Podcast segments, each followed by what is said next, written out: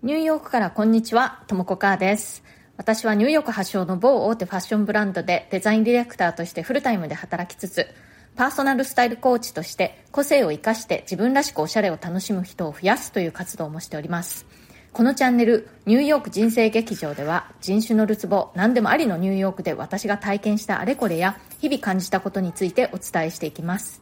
ニューヨークの自由でポジティブな空気感とともにちょっと元気が出る放送をお届けしてまいります。それからプレミアム放送も配信しております。週に1、2回、通常放送よりももっと近い距離感で、私のニューヨーク生活の本音や仕事の裏話、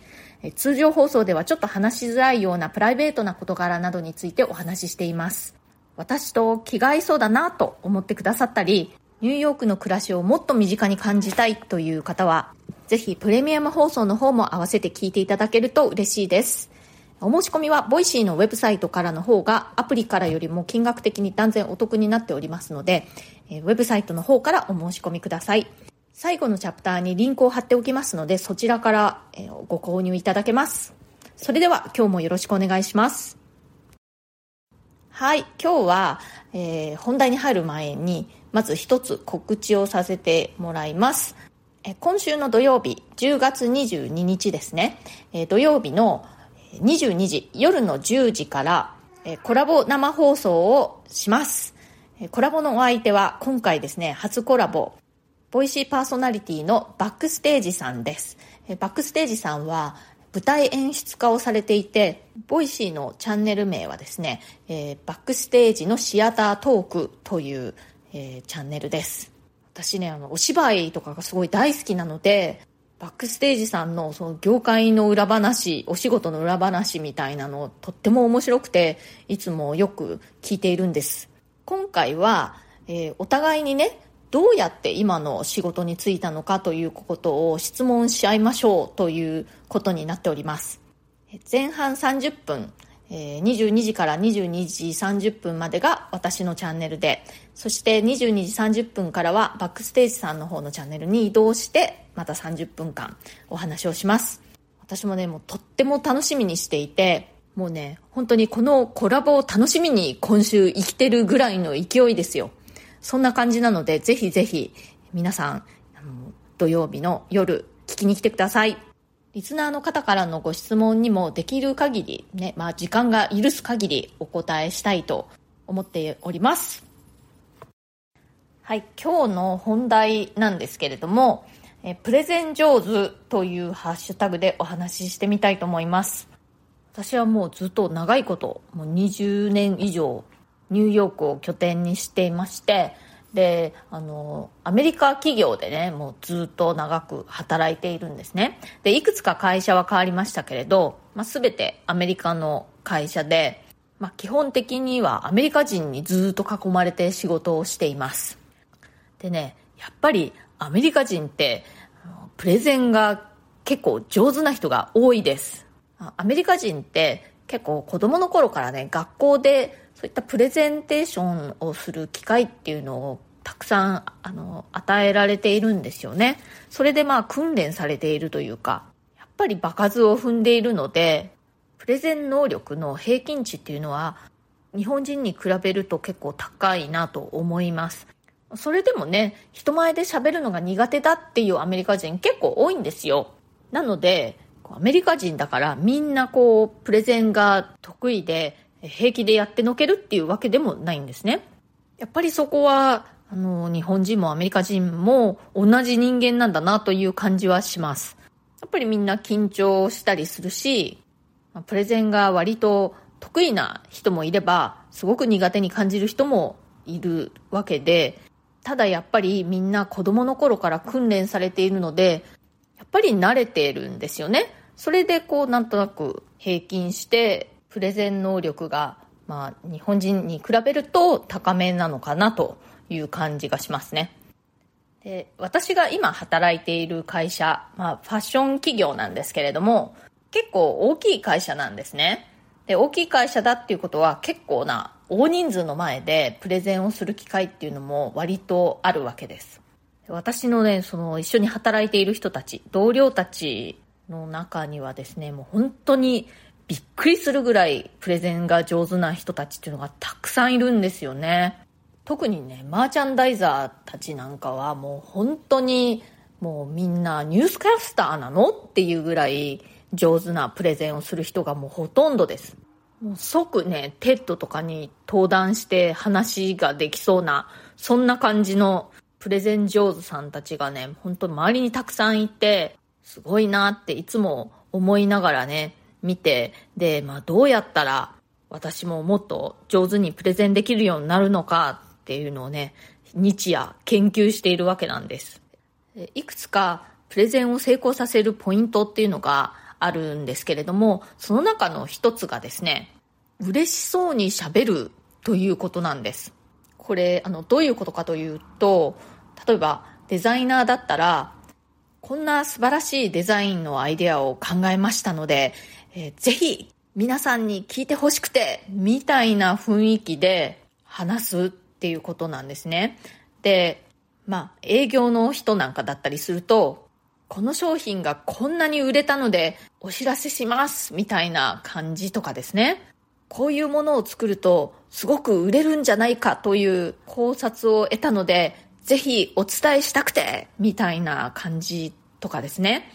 そんな風にこう、あの言葉にしないまでも雰囲気としてそういう感じっていうのかな。うん。アイデアなり、まあ、売り上げなり何でもいいんですけれども、もう素晴らしい何かを皆さんにお伝えしたくてっていう雰囲気ですね。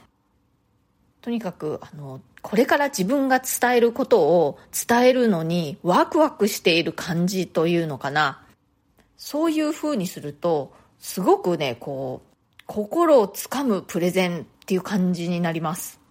で、まあ、あの、プレゼンする人ね、その、多少なりともやっぱりそういうふうに本当に思ってるとは思うんですけれども、演技で持っている部分っていうのも結構あると思うんですね。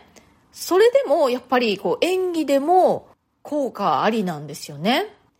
でね、この状況何かに似てるなって思ったんですけれども、わかりました。これね、アメリカ人が人にプレゼントを渡す時の感じとすごく似てるんですよ。あなたのためを思って、すごくいいものをあなたのために見つけたから、早く開けてみてみたいな雰囲気というのか、本当に実際ね、もうオープネとか言ったりしますからね、こう、早く開けてみてみたいな感じで、プレゼント渡す方がワクワクしてる感じっていうのかな。その感じとね、このプレゼンでワクワクした風で喋るっていうのと、すごく似てるなって思うんです。で、あの、日本だとね、やっぱり、つまらないものですけどっていう、そういう、あの、謙遜するみたいなところが美徳という、そういう文化がありますよね。で私はそれはそれですごくこう、美しいなと思うんですけれども、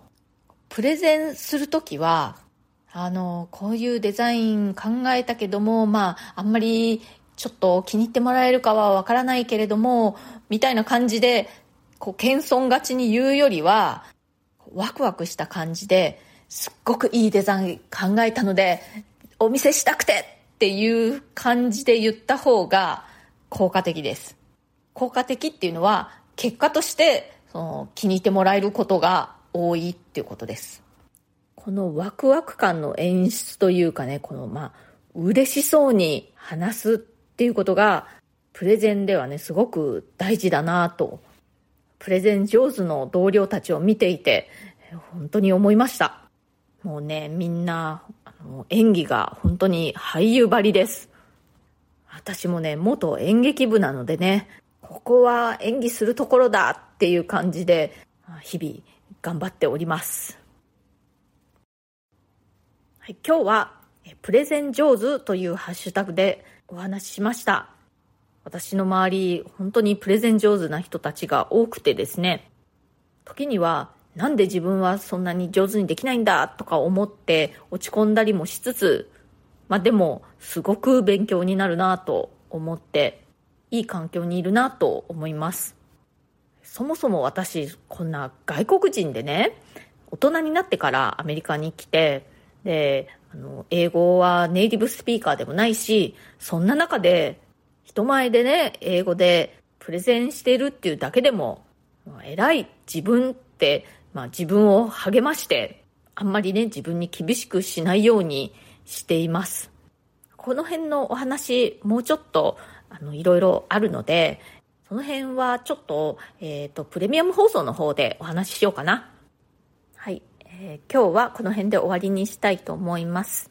今日の放送が気に入ってくださったら、チャンネルのフォローや SNS へのシェアなどもしてもらえるととっても嬉しいです。それから質問やリクエスト、ご相談、ご感想、コメントなどありましたら、ぜひぜひ、えー、お気軽に送ってください。匿名ご希望の方は、えプロフィールのところに私の質問箱のリンクを貼ってますので、そちらをご利用くださると、お名前が一切出ないで私にメッセージを送ることができます。ニューヨークのことやファッションのこと、キャリアのこと、キャリアチェンジのこと、海外で働くこと、海外に移住すること、などなど、まあ、それ以外のことでも、私に何か聞いてみたいっていうことがありましたら、メッセージください。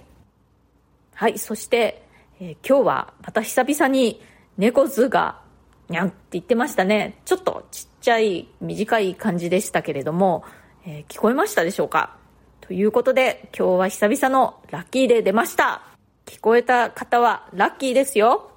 あの、私の放送ではですね、私が2匹猫を飼ってるんですけれども、その猫図の声が入ってた日はラッキーデーということになっております。猫図ね、いつもあの私のそばにべったりくっついてはいるんですけれども、結構静かでね、放送になかなか参加してこないんですけれども、猫図の声が放送に入ってた日はラッキーデーっていうことになってます。今日も最後まで聞いてくださってありがとうございました。22日土曜日の夜22時からバックステージさんと生放送でコラボしますので、ぜひそちらの方も聞きに来てください。それではまた次回、ともこかーでした。